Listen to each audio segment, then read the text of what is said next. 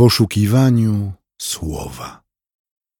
Rozważanie pisma prowadzi ksiądz Piotr Gaś, Kościół Świętej Trójcy w Warszawie.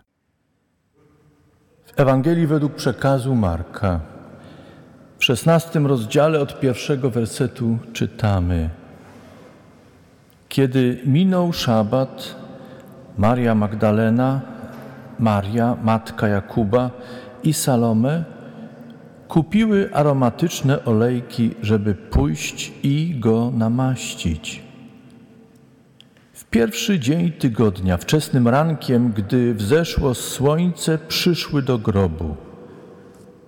Mówiły do siebie: Kto nam odsunie kamień od wejścia do grobowca?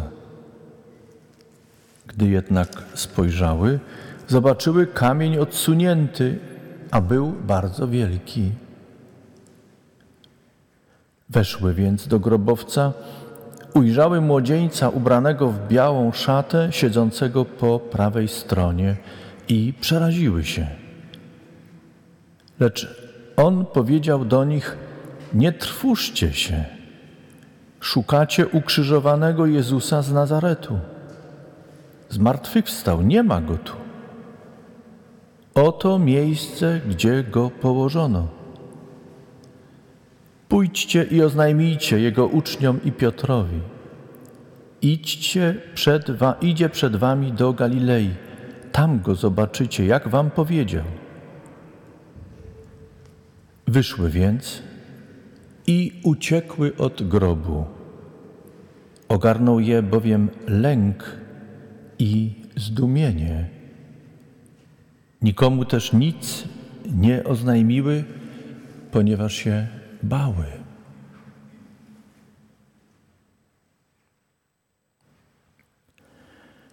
Zbawicielu, dziękujemy Ci za radość, którą przygotowałeś dla nas i którą możemy żyć każdego dnia.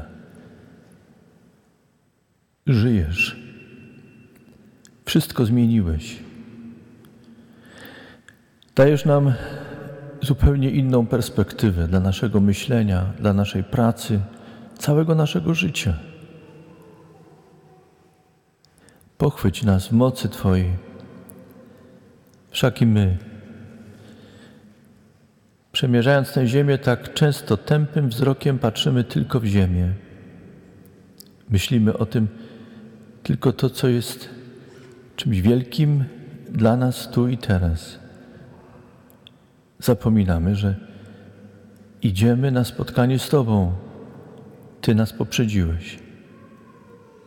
Prowadź nas w duchu Twoim, w naszym rozmyślaniu. Amen.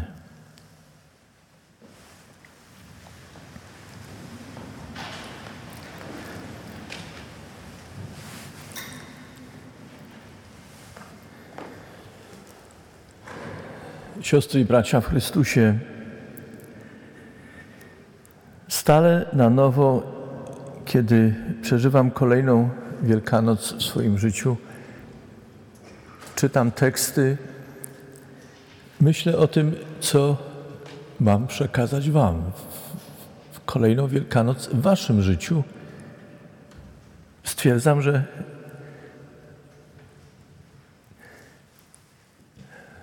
te teksty, które rozważamy, są uczciwe. Nie ma w nich żadnej propagandy wielkanocnej.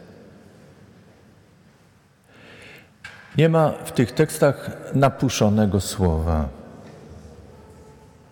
Jest prosta wiadomość, on żyje, zmartwychwstał. I jest w nich pokazane ludzkie myślenie, nasze.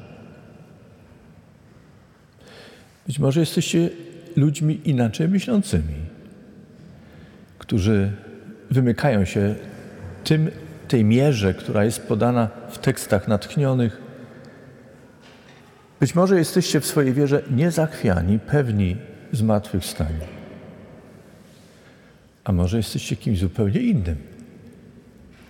Może jesteście ludźmi, którzy myślą jak ten, którego dzisiaj słyszymy jako apostoła apostoł Paweł,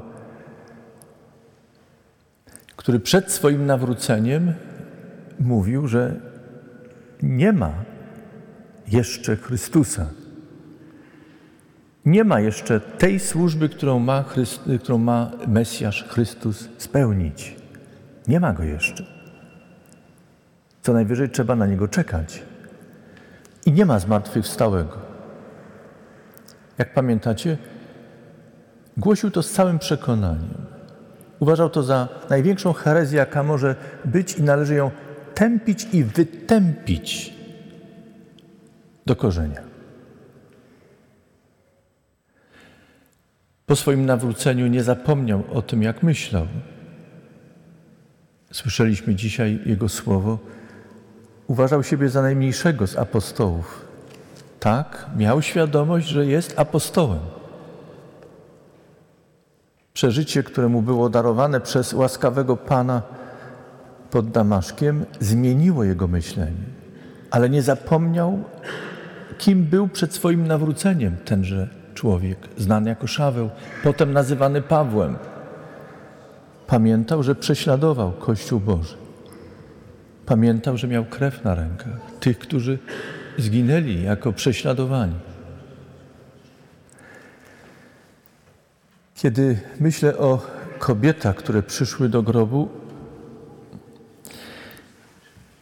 ich myślenie też jest godne zatrzymania. Są nam bliskie chyba. Nie jestem kobietą, ale mam wrażenie, że to jest wspólne dla kobiet i mężczyzn, którzy, mężczyzn, którzy słuchając wieści o zmartwychwstaniu, mają podobną reakcję w sobie. Zdziwienie. A potem, kiedy stają przed aniołem, posłańcem nieba, kiedy obcują, obcują z czymś, czego nie pojmują, ale czemu zaprzeczyć właściwie nie mogą, pojawia się lęk. Są posłane, mają przekazać wieść. Czynią to? Nie. Milczą, bo się bały. W jednej z Ewangelii czytamy, że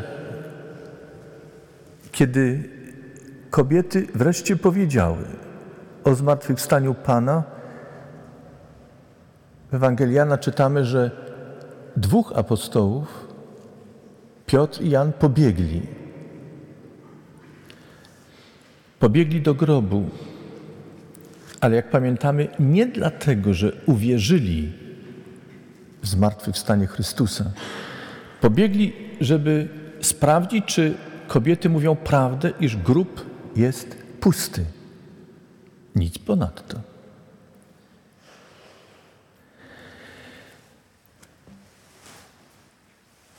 Nie wiem, jak w Waszym przypadku, jakie jest Wasze myślenie, ale mam wrażenie, że targa nami ambiwalencja myśli, emocji. I mam wrażenie, że to w jakiś sposób przenosi się na całe nasze życie. Prorokini Anna, której słuchaliśmy dzisiaj, Anna, matka Samuela, jej modlitwa jest proroctwem, jest świadectwem, które oddaje Boże działanie, które w nas, ludziach, wywołuje sprzeczne myśli, emocje. Wydaje się, że Bóg jest nieobliczalny w swoim działaniu. Wielkich strąca, niskich wywyższa. Płodny czyni bezpłodnymi, niepłodne obdarowuje potomstwem. Czyni rzeczy przedziwne. Nieobliczalny jest nasz Bóg. Tak powie człowiek racjonalnie myślący. Człowiek, który ma doświadczenie wiary, być może stwierdzi, mam nadzieję, że stwierdzi, dziwnie, ale jednocześnie cudownie czyni Bóg.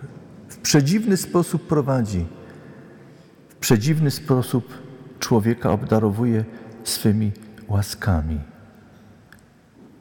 Podobnie jest z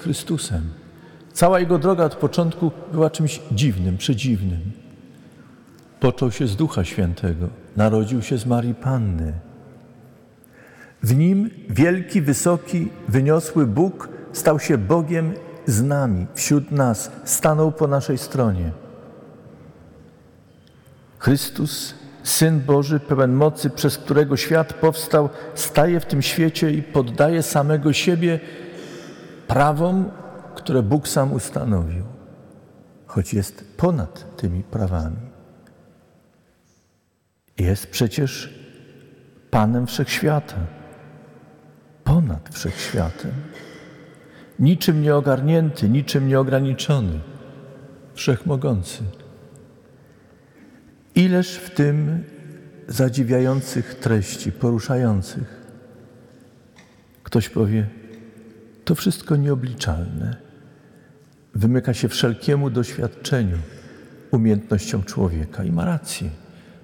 Będziemy tu się zgadzali z racjonalistami. Wszystko to wymyka się naszemu myśleniu, ale, ale Bogu nic się nie wymyka. Wszystko jest w Jego rękach. Zauważmy, siostry i bracia, że wszystko zaczyna się od tego, że Bóg w każdym swoim kroku i czynie i działaniu wyprzedza, poprzedza człowieka. Przygotowuje coś dla niego, a potem prowadzi go do tego i odsłania mu to. Podobnie jest w dniu zmartwychwstania. Kobiety zamartwiały się o tym, jak odwalą kamień od grobu. Pan o tym pomyślał. One jeszcze nie są pewne, co powiedzieć, jak powiedzieć. W końcu milczą. Ale Pan nie opiera na tym swojego pójścia do Galilei. Poprzedzał swoje uczennice i uczniów do Galilei. Czeka tam na nich. A potem, jak pamiętamy, przez wiele dni i nocy pokazuje im się, odsłania swoją obecność wśród nich i przygotowuje spotkanie w Galilei. Pracuje nad tym cierpliwie, przekonując. I wtedy, nawet kiedy stanęli już uczniowie w Galilei, pamiętacie, co, się, co pisze ewangelista Mateusz? Wyraźnie stwierdza, że oni stali przed nim, ale niektórzy powątpiewali w dalszym ciągu że to jest On, zmartwychwstały Pan. Wydawałoby się, że Chrystus w tej sytuacji musi jeszcze długo z nimi pozostać. Tymczasem niedługo potem następuje fakt w niebo wstąpienia, a wcześniej daje im polecenie, by szli na cały świat i głosili Ewangelię. Mają jednak zaczekać jeszcze do dnia zesłania Ducha Świętego czekali. Zresztą oni byli tak przerażeni, tak sparaliżowani strachem i niepewnością, że nawet gdyby chcieli wyjść, nie mieli ochoty wyjść. Siedzieli za zamkniętymi drzwiami i w głowie im nie było misji o Chrystusie i w imieniu Chrystusa dla świata. Wszystko zmienił dzień zesłania Ducha Świętego. Znowu Pan poprzedza, Pan przygotowuje, czyni rzecz niezwykłą, która onieśmiela człowieka, a jednocześnie napełnia go mocą, Bożą mocą, w której człowiek idzie i usługuje. Siostry i bracia, Ewangelia powstała wiele lat po zmartwychwstaniu. List Pawła do Koryntian powstał wiele lat po zmartwychwstaniu. Są to więc świadectwa pisane z perspektywy czasu. My mamy rok 2022. To duża perspektywa, kiedy myślimy o zmartwychwstaniu. Ale jedno chyba jest wspólne. Ambiwalencja towarzyszy nam także dzisiaj. Wielkanoc roku Pańskiego 2022 wydaje się, że wystawia na próbę naszą wiarę w wyjątkowy sposób. Żyjemy w Europie.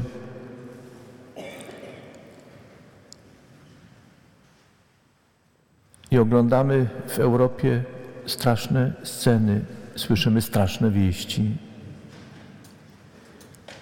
Cierpimy z tymi, którzy w niewyobrażalny sposób dotknięci są terrorem i przemocą ze strony tych, którzy uważają siebie, jeśli nawet o tym głośno nie mówią, za panów życia i śmierci, bogów tego świata, którzy ustanawiają porządek i ład.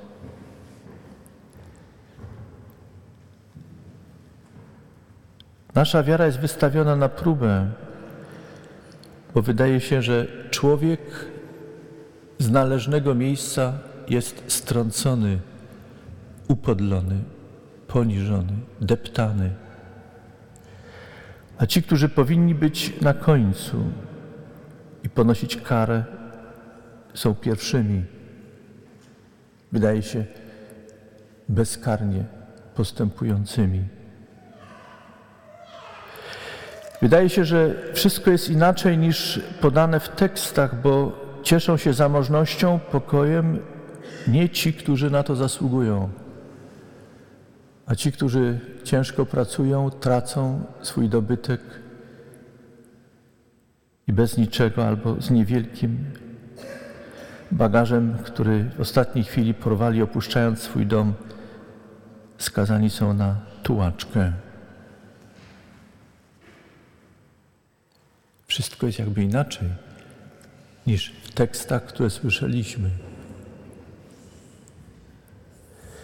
Dlaczego żyją ci, którzy na to nie zasługują, a umierają ci, którzy powinni być, żyć, cieszyć ten świat? Boże, przedziwnie działasz. Wszystko wydaje się, jakby było Bożą pomyłką.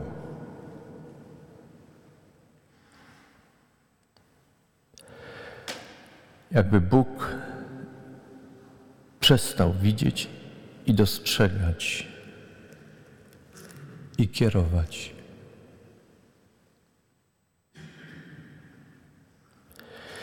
Czy ktoś ten kamień odwali?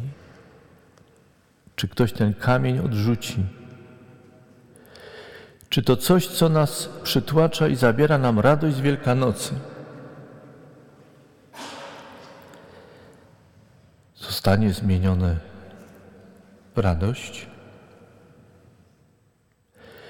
Pewnie już nigdy nie będziemy się cieszyć tak jak wcześniej Trudno zapomnieć o dzieciach, kobietach, mężczyznach, starych i młodych.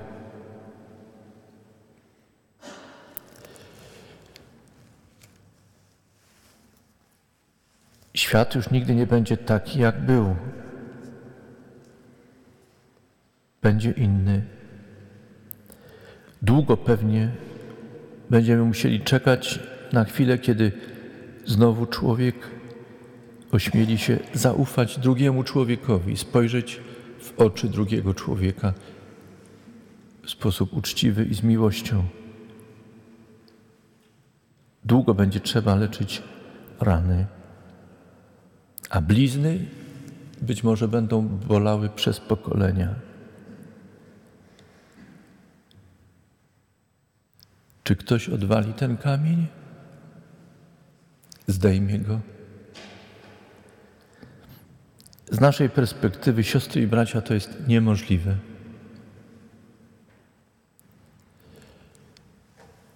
Powtórzę. Z naszej perspektywy to jest niemożliwe. Z Bożej Wszystko jest możliwe. strasznie i przedziwnie prowadzi nas Bóg, ale zawsze poprzedza. Wielkanoc także w tym dniu i w tym roku wszystko zmienia, bo oznacza, że Chrystus zmartwychwstały i żyjący poprzedza dzieci, kobiety i mężczyzn, którzy giną. Chrystus żyje i to wszystko zmienia. Chrystus żyje i dźwiga ból i cierpienie wszystkich poniżanych, odrzuconych. Chrystus wszystko zmienia. I dziś powinno to być głośno powiedziane, że ci, którzy liczą na bezkarność, siłę i żyją pewnością, że w ich rękach jest wszystko, przekonają się w pewnym momencie, jak zostaną, momencie, jak zostaną strąceni, odrzuceni, pokonani. I z całym bagażem swojej winy, swojego grzechu będą musieli stanąć przed sędzią najwyższym.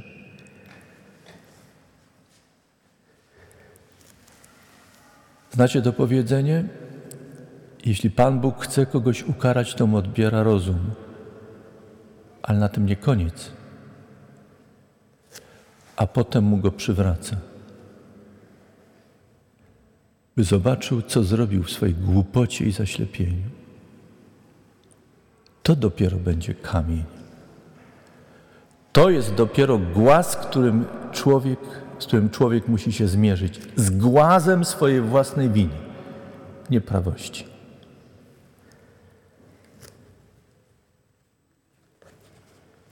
Pomyślmy o tym nie tylko myśląc o innych. Pomyślmy o sobie. Nie po to Chrystus przyszedł na ten świat.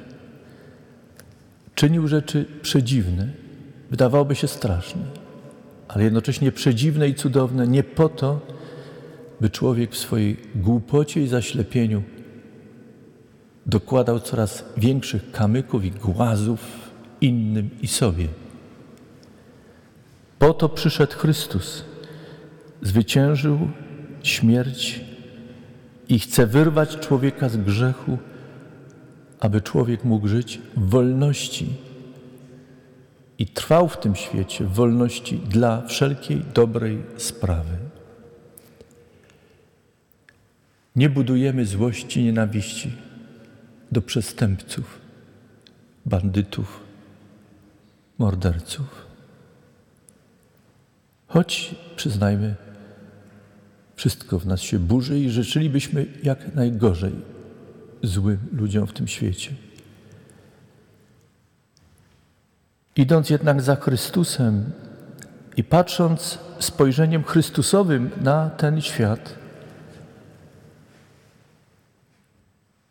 modlimy się, by Bóg im odpuścił, bo nie wiedzą, co czynią, by ich nawrócił by przejrzeli, by dostrzegli ciężar swoich win i grzechów. To już jest wielka kara, straszna kara. Żyć ze świadomością, co ktoś uczynił. Niech łaskawy Bóg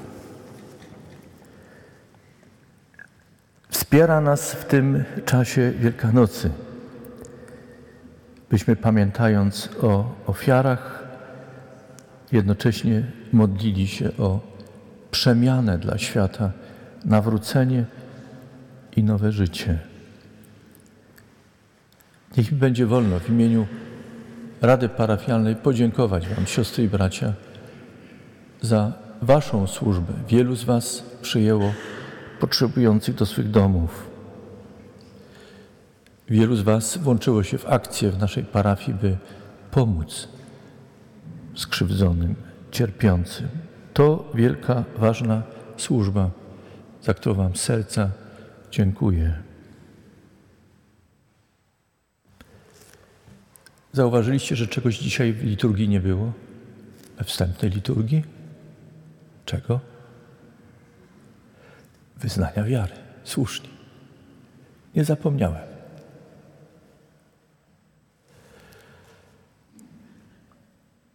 Chcę Was zaprosić teraz do wyznania wiary, byśmy w odpowiedzi na usłyszane słowo,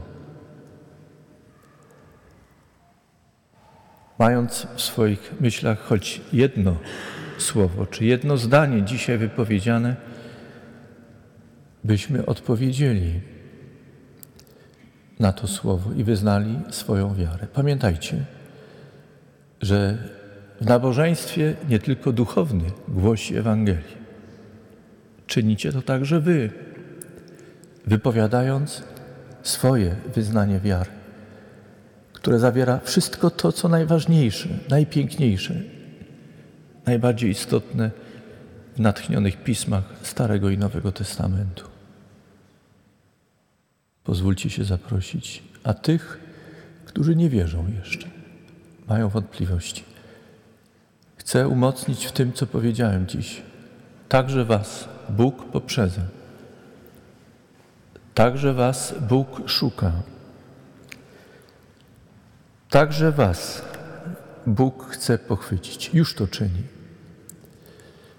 Żebyście mogli wyznawać wszystkie zdania tego uwielbienia Boga. Jeśli są wśród nas osoby, które nie wiedzą, czy wolno im powiedzieć to wyznanie, bo nie są w stanie we wszystkie prawdy głoszone w Piśmie Świętym uwierzyć, wspomnijcie na to, co już powiedziałem dziś. Apostołowie nie do końca jeszcze byli przekonani, że On żyje. Stali przed Nim i nie byli przekonani.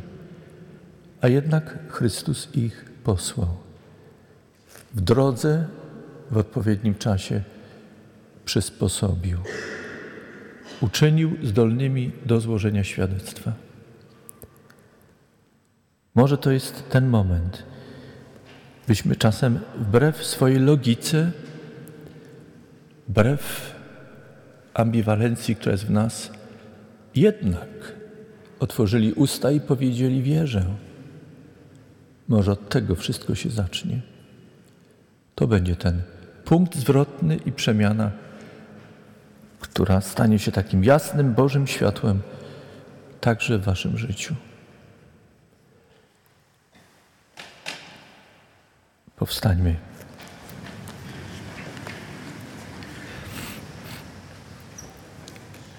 Wierzę w jedynego Boga, Ojca Wszechmogącego, Stworzyciela nieba i ziemi wszystkich rzeczy widzialnych i niewidzialnych i w jedynego Pana Jezusa Chrystusa, Syna Bożego jednorodzonego, który z Ojca jest zrodzony przed wszystkimi wiekami.